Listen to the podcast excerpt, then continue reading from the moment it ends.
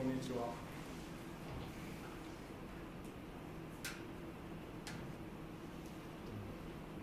今日も使徒の働きの続きです。この間東生駒の紅葉に買い物行ったんですけど、80歳ぐらいの男性がサービスカウンターで「すいません」って「先ほどこちらで買ったもの忘れてしまったんです」って。じゃあ店員は「ああありますよ」っておじいちゃんと店員がこう受け取っていました。で買い物バッグ全部忘れたそうです。全部で僕それ見て、あ、年を重ねたらあんなこともあるんやなと思って見てました。で3日後僕また同じスーパーに行きました。それから買い物終わってチャペルで仕事してから家に帰りました。でおっしゃ今日買ったシシャモ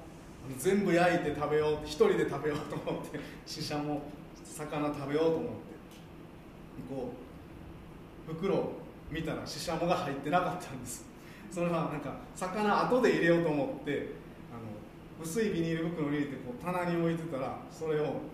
忘れてしまいました。だからおじいちゃんと一緒です。めっちゃショックでした。食べたかったんですけど、はい、今日は聖書箇所、あ、そうですね、今から読みます、はい、読みます。使徒の働きの18章の24から28です。使徒の働きの18章24から28、本当は18章18ぐらいからなんですけど、使徒の働き18章の24から28、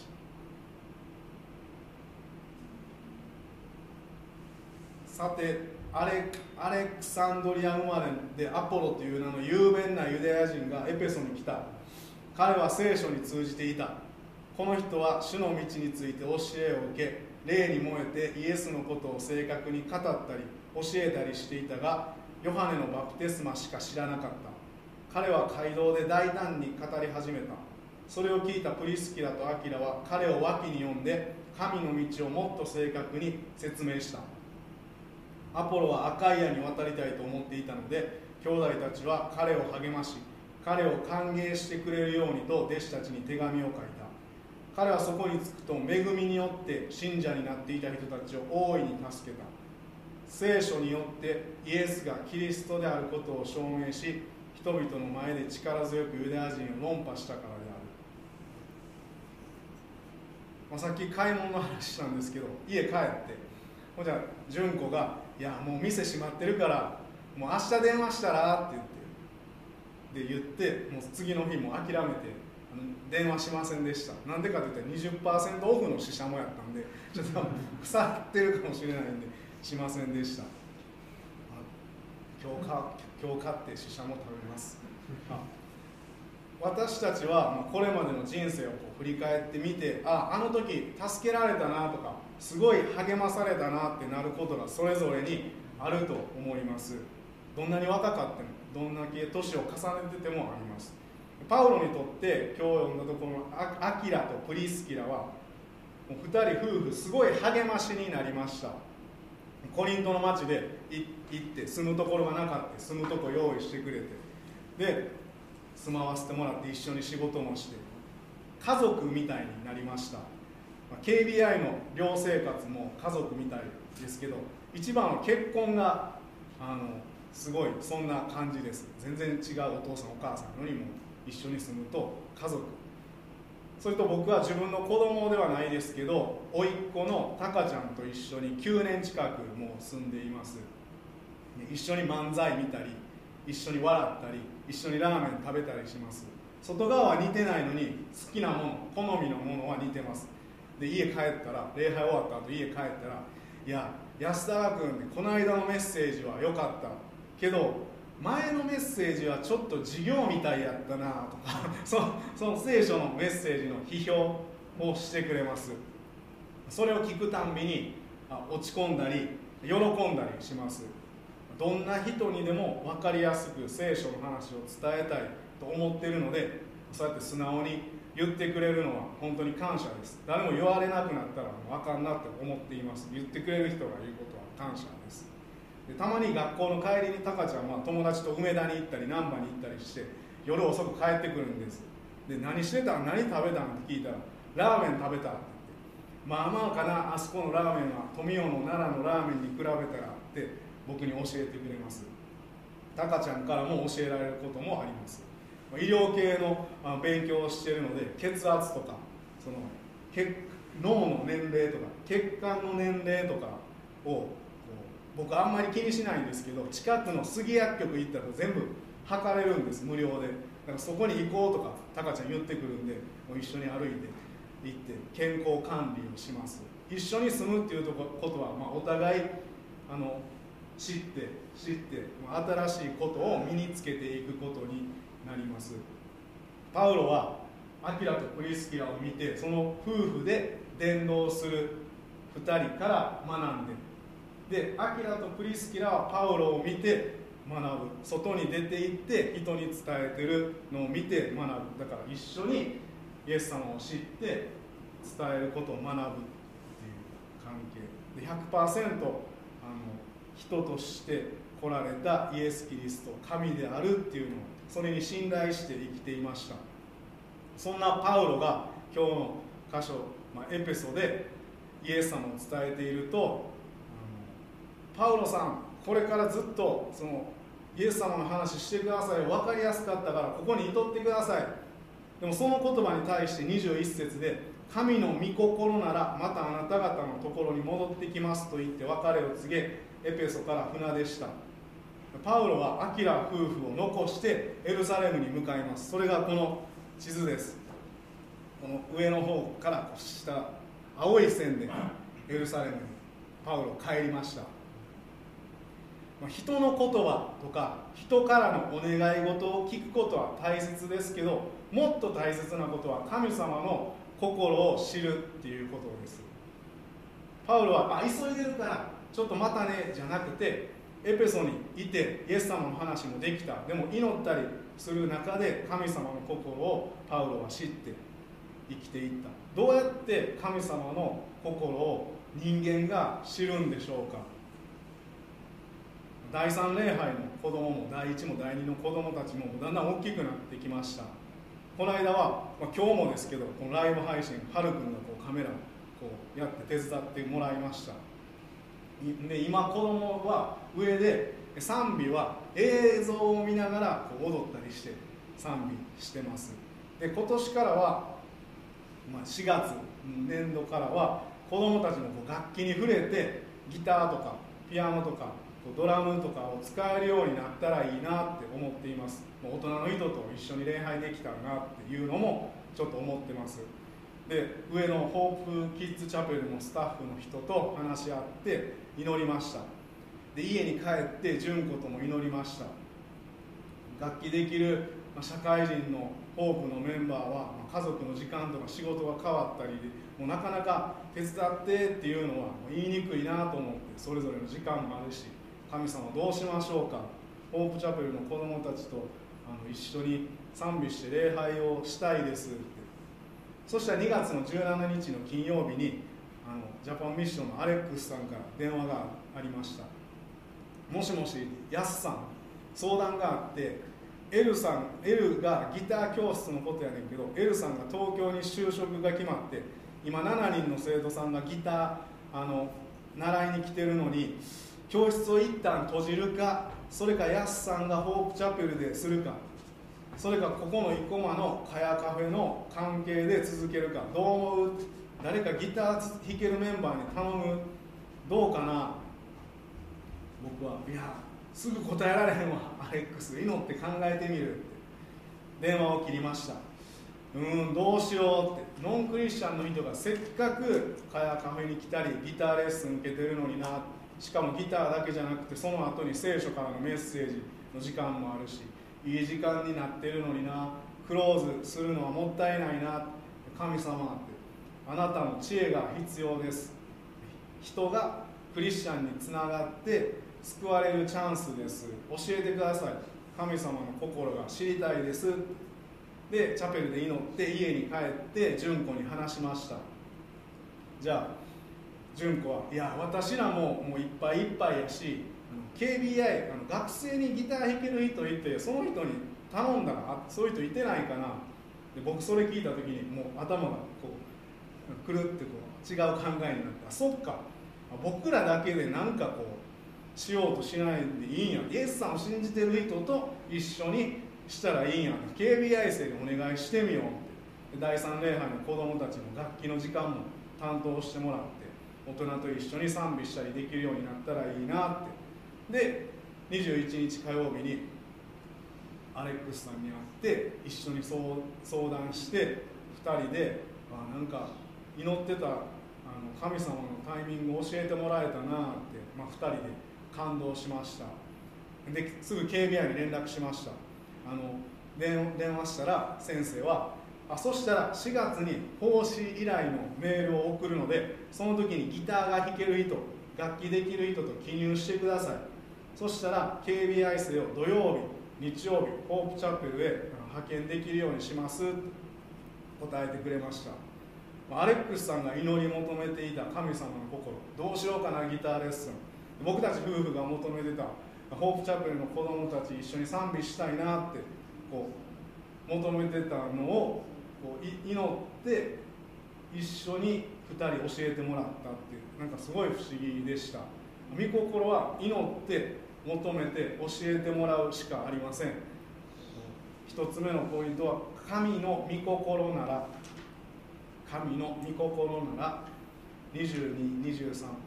それからカイザリアに上陸してエルサレムに上り教会に挨拶してからアンティオキアに下っていった。パウロはアンティオキアにしばらく滞在した後また出発しガラテア地方のフィリギアを次々に巡って全ての弟子たちを力づけた。第3回目のパウロの伝道旅行は青い線でエルサレムに帰ってそこからこうまた陸を行きます。で帰ってから一旦が、みんな、聖書を読んでる人が言う第3回宣教旅行になります。旅行じゃないです。もう大変です。宣教です。それは来週見たいと思います。でパウロはイエス様を知らない人へ、個人的に伝道することだけが大切ではないと言って行動しています。それは教会、たった教会に行ってメッセージっていうのも大切やっていうことがパウロさんの人生見たら分かります。教会も大切、イエスさんを知らない人も大切、それをパウロさんはしてました。それがクリスチャン生活です。パウロはノンクリスチャンにもクリスチャンにもイエス様を伝えて話した。でエペソに残されたアキラ、プリスキラ夫婦はどうなったんでしょうか。24節、さてアレクサンドリア生まれでアポロという名の雄弁なユダヤ人がエペソに来た。彼は聖書に通じていた。街道に入ったらアポロという伝道者が来て話してるんです。彼はアレキサンドリア出身のエジプトにある大きな都市です、学問の都で、知識がありました。だから話すのもめっちゃかっこいい。多分僕みたいなこんな話し方じゃなくてもうみたいな多分めっちゃ上手に話す人だったと思います。ラビとかユダヤ教の先生からちゃんと聖書、旧約聖書を学んでいました。でも25節読むとヨハネのバプテスマしか知らなかったって書いています。だからアポロは皆さんって神様を恐れて主に信頼して生きていきましょう、バプテスマのヨハネも罪を悔い改めることが大切と言っていました。救い主はもう間もなく来られます、受け入れる準備はできていますか。これがヨハネのバプテスマの教えです。キリストがもう間もなく来られる、だから悔い改めてこの方を受け入れる準備をしなさいがヨハネのバプテスマの意味です。間違ってはないですけど恐れていくことは大切です。聖書にそう書いてます。アポロはイエス・キリストを一人の先生、教師として理解してたと考えられます。で、イエスのことを語ったんです。メッセージを聞いていたそのアキラとプリスキラは26節、彼は街道で大胆に語り始めた。それを聞いたプリスキラとアキラは彼を脇に呼んで神の道をもっと正確に説明した。メッセージ聞いてたら、あれ、イエス・キリスト救い主が来られたのにその話してないな、今も聖霊様が生きて働いてくださっているのにそのメッセージアポロしてないな。2つ目のポイントは、神の道をもっと正確に、神の道をもっと正確に。アキラとプリスキラ夫婦はちょっとアポロさんって言ってちょっと脇に呼んで一番大切なことを伝えたんです。本当に愛がある行動です。もしこうやって間違ってます、あ、アポロさんちょっとイエス・キリストが今も生きて働いておられます、聖霊様の話してませんよって急に言ったとしたら、アポロもプライドがあって聞く耳を持たなかったかもしれません。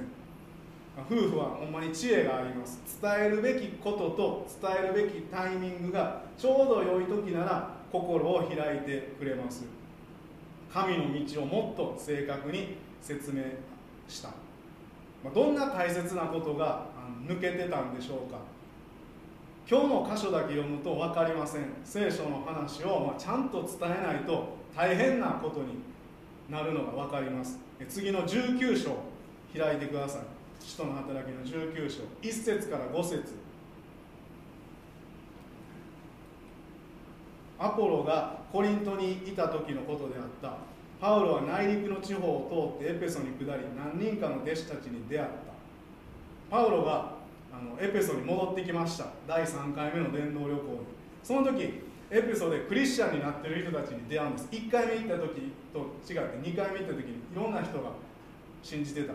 でパウロはその人たち見て、うわ嬉しいです、前来た時よりも信じた人がいますね、同じ聖霊様によって礼拝できることは嬉しいですねって。そしたら聞いた人たちは、え、聖霊様って何ですか、そんなこと聞いたことがないです。3節、それではどのようなバプテスマを受けたのですかと尋ねると、彼らはヨハネのバプテスマですと答えた。そこでパウロは言った。ヨハネは自分の後に来られる方、すなわちイエスを信じるように人々に告げ、悔い改めのバプテスマを授けたのです。悔い改めのバプテスマとはヨハネのバプテスマのことです。自分の罪を知って悔いている人を見て、パウロは、いやそれだけじゃない、そこから救ってくださる方がおられるっていう話をちゃんとしたんです。パウロは一番大切なことを伝えたんです。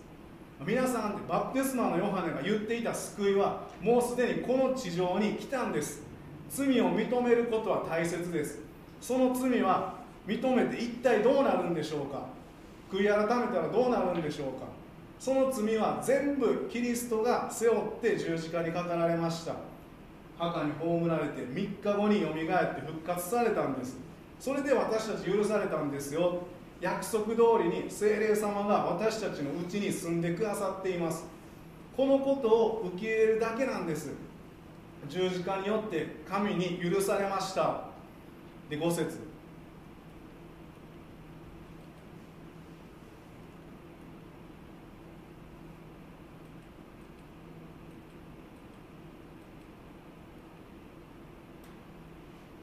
5節読みます。これを聞いた彼らは主イエスの名によってバプテスマを受けた。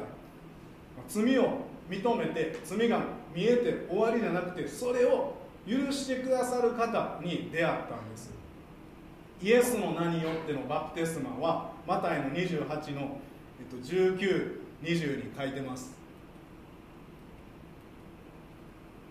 ですからあなた方は行ってあらゆる国の人々を弟子としなさい。父、子、聖霊の名において彼らにバプテスマを授け、私があなた方に命じておいたすべてのことを守るように教えなさい。見よ、私は世の終わりまでいつもあなた方と共にいます。父、子、イエス・キリスト、聖霊の名でのバプテスマです。アキラとプリスキラはこのことをアポロにちゃんと話したんです。伝えた。そしてアポロはイエス・キリストが私のために十字架にかかられたこと、3日目によみがえられたこと、信じたら聖霊様が自分のうちに住んでくださっているということを信じたんです。そして変えられた。準備していた、罪がある、罪がある、神様、神様って準備していたことはもう十字架で完了しているって受け取ったんです。3つ目のポイントは、イエスがキリストと証明した。28節、聖書によってイエスがキリストであることを証明し、人々の前で力強くユダヤ人たちを論破したからである。25節読むと、イエスのことを語っていました。でも28節では、イエスが救い主であることを証明したんです。救いを聖霊様によって理解できたんです。勉強してじゃなくて、聖霊様によってはっきり分かった。バプテスマのヨハネが言っていたことだけを伝える時代は終わりました。自分を救ってくださったイエス・キリストを証ししたんです。アポロは聖霊様によって新しくされた、新しく生まれた。イエス様についてではなくて、イエス様を語ることができるようになりました。救い主ですって。今は YouTube とかイエスについて調べたりメッセージを聞けます。聖書的な考えとかクリスチャン的な教えを受けます。励まされていいこともあります。でもそれだけじゃなくて、自分で聖書を読んで、自分でイエス様に直接祈って、その生きていく生活の中で聖霊様によってイエス様を知ることが一番大切です。いっぱい聞くよりも自分で、そしてそれを経験したらイエス様を証明できるんです。救い主ですよで証しできるんです。イエス様はこういう歴史でこんなことしてこんなことして、ストーリーではなくてイエス様が救い主、はっきりと伝えることができます。ローマ人への手紙の8章の9節から11、11節だけ読みます。イエスを死者の中からよみがえらせた方の御霊があなた方のうちに住んでおられるなら、キリストを死者の中からよみがえらせた方はあなた方のうちに住んでおられるご自分の御霊によってあなた方の死ぬべき体も生かしてくださいます。聖霊様がうちに住んでいる、それはもう新しい創造です。この間アラスカに宣教に行っていた牧師先生の娘さん、 M さんっていう方が祝日にチャペルに来て証ししてくれました。私は温かくてとてもいい家族の中で育ちました。 M さんは結婚を機に家を出ました。私は結婚を機に家を出たんです。ところが旦那の不貞が発覚しました。神様、なんでこんなに辛いことになるんですか？クリスチャンやのに離婚になったらどうなるんですか？私のお父さんとお母さんは牧師だからこんなこと言えないです。迷惑かけたらダメなんです。神様、今すぐに天使を送って助けてくださいって一人ベランダで泣きながら叫んでいました。教会の人にも相談できませんでした。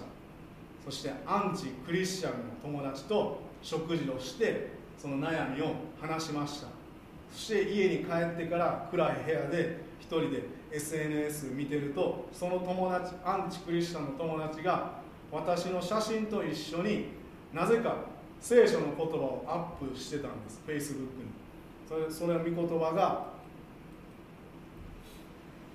これです。涙とともに種をまく者は喜び叫びながら刈り取る。種入れを抱え泣きながら出ていく者は束を抱え喜び叫びながら帰ってくる。これを読んだ時に、なんでクリスチャンのことを嫌いな友達が聖書の話をアップしてるんやろ。ノンクリスチャンの友達を使ってまで私に聖書の言葉を教えてくださる神様が恐ろしく感じました。と同時に、神様は今も生きておられる、こんな私のために分かるようにしてくれた、十字架にかかってくださったって本当やったんや、私って愛されている。過去にお父さんお母さんから聞いたイエス・キリストの話、呼んでもらった紙芝居、十字架で死んでくださったこと、よみがえられたこと、全部ほんまやったんや、今も私のうちに神様、聖霊様が住んでくださるんやっていうことが分かりました。両親のイエス・キリストから私の救い主になりました。二度と経験したくない辛い中でイエス様が分かりました。そして時間経ってから本当に天使のような旦那さんと出会って結婚することができました。イエス様は自分の救い主と証しする、そういう人生に変えてくれるんです。イエス様のことを話すんじゃなくて、救い主やで、それは聖霊様がうちにおられるからです。ローマ人への手紙の8章の11、もう一回読みます。イエスを死者の中からよみがえらせた方の御霊があなた方のうちに住んでおられるなら、キリストを死者の中からよみがえらせた方はあなた方のうちに住んでおられるご自分の御霊によってあなた方の死ぬべき体も生かしてくださいます。聖霊様が住んでいる人はキリストのものです。全部祈って神様の心を知って、神様の道を正確に他の人に伝えることができます。イエス様を信じてキリストのものとなった人がイエスについてではなくて、私の救い主っていうことを証し証明していきます。今日の一つ目のポイントは神の御心なら、二つ目神の道をもっと正確に、三つ目イエスがキリストと証明した。お祈りします。天のお父様、私たちを救ってくださって、聖霊様をうちに与えてくださって感謝します。お前やったら住むことなんかできない汚いものであった、罪だらけのものであった人間のうちに、約束通り信じた人のうちに、感じても感じなくても聖霊様が住んでくださっています。感謝します。アポロが変わったように私たちも変わって、今このように聖霊様礼拝できています。本当に不思議です。聖書を読んだり人と喋った時にあなたの心を知ることができることを本当に不思議に思います。どうぞあなたの心を知って他の人にイエス様の歴史とかイエス様のことを話すんじゃなくて、イエスが救い主と伝えれるその知恵や力も与えてください。よろしくお願いします。あなたに信頼します。イエス・キリストの名前によってお祈りします。アメン。それぞれお祈りしましょう。